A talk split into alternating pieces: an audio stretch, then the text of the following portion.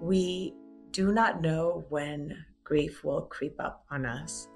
We do not know where we will be, in what space in time in our own emotions we will be when it creeps up on us. So, therefore, how we react, regardless if it's been 16 years, 20 years down the line, it could still bring up a lot of emotions. And um, that is exactly why I believe that it's not that whole thing about time heals, it's just who we have become in that process of that time. Hello, and welcome to Grief, Gratitude, and the Gray in Between podcast. This podcast is about exploring the grief that occurs at different times in our lives in which we have had major changes and transitions that literally shake us to the core and make us experience grief. I created this podcast for people to feel a little less hopeless and alone in their own grief process as they hear the stories of others who have had similar journeys. I'm Kendra Rinaldi, your host. Now, let's dive right into today's episode. Hi, I hope that this podcast finds you well. I wanted today to talk about the topic of how grief creeps up when we least expect it and how it shows up differently as time goes by. Um, you know the saying that time heals. We hear it often, um, in especially in the topic of grief.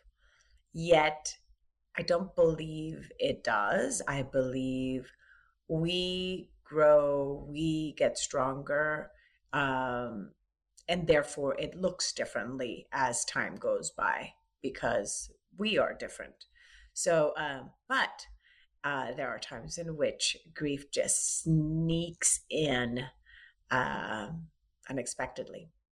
So, I had a miscarriage, my first pregnancy, and I remember that day very well the day that um, had started to spot, and therefore the uh, OB asked me to go to get a sonogram, an ultrasound.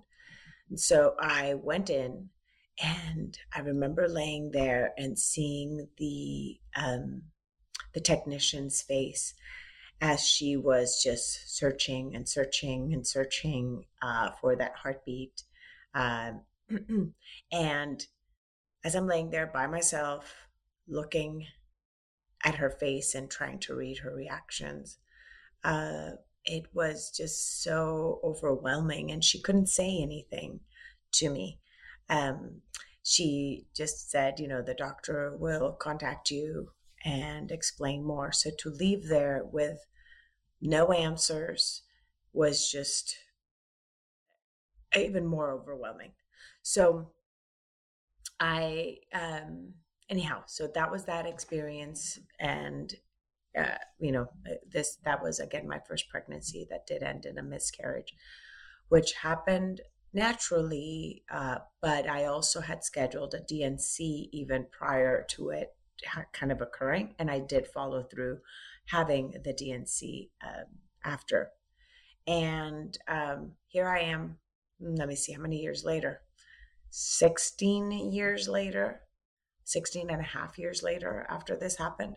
This happened March 2001. Um, is that correct? No, 2001. What am I talking about? March 2006. I wasn't even married then. March 2006.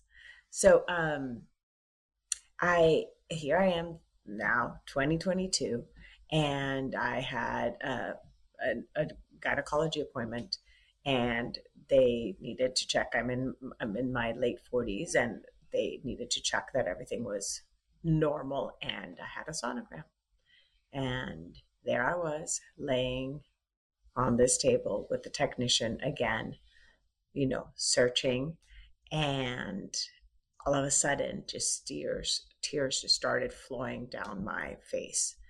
And I told her, I'm like, oh, because she had already asked also how many pregnancies. And I said three. How many births? I said two. So she already knew, of course, with just that data before she even started to do it. But as as I'm there and I'm like with tears coming down, I said, Wow, it's amazing that these many years later and I can, you know, I'm suddenly starting to get flashbacks of that day of when I got that response. And I told her that one of the things that really felt even the hardest was the fact that the technician couldn't tell me anything. And I said, I don't even know how you guys do it. Like, it's got to be so hard to be in this position that you are here as a mom, an expecting mom is very excited to find out this news and that there's sometimes that you have this information of the you know no heartbeat and to have to deliver that news has to be so overwhelming. And she said yeah it is.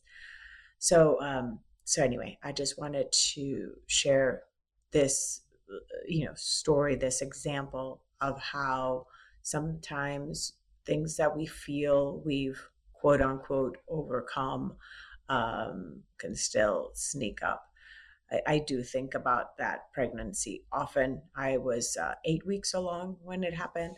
Um, so I, even though I didn't get a chance to even know the gender of the baby, I still know, you know, when my due date was going to be and wonder, you know, hmm, wow, I'd have a junior in high school uh, already. And uh, yeah, so things, things like that that still come up. So, again, we do not know when grief will creep up on us. We do not know where we will be, in what space in time in our own emotions we will be when it creeps up on us. So, therefore, how we react, regardless if it's been 16 years, 20 years down the line, it could still bring up a lot of emotions. And um, that is exactly why I believe that it's not that whole thing about time heals, it's just who we have become in that process of that time that makes the experience of grief a little bit different as it goes by. So, as I'm sharing this, just be mindful of your own journey, uh, that it is not going to be something that you will just be able to snap your fingers and move move on. Because it isn't. You move through life carrying this grief with you. Yet again you just learn how to carry it in a way that it is not as much of a weight on your shoulders as it might have felt at the beginning of the experience. So, um, just again, sending you all love as you're going through this journey.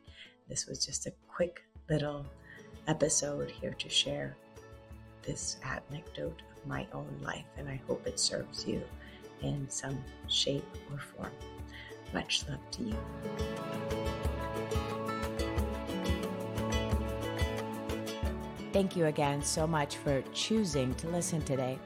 I hope that you can take away a few nuggets from today's episode that can bring you comfort in your times of grief.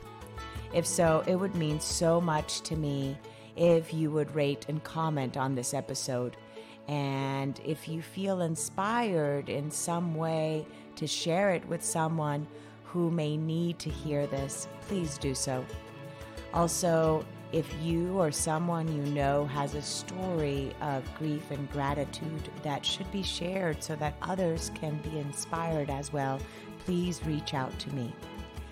And thanks once again for tuning in to Grief, Gratitude, and the Gray in Between podcast. Have a beautiful day.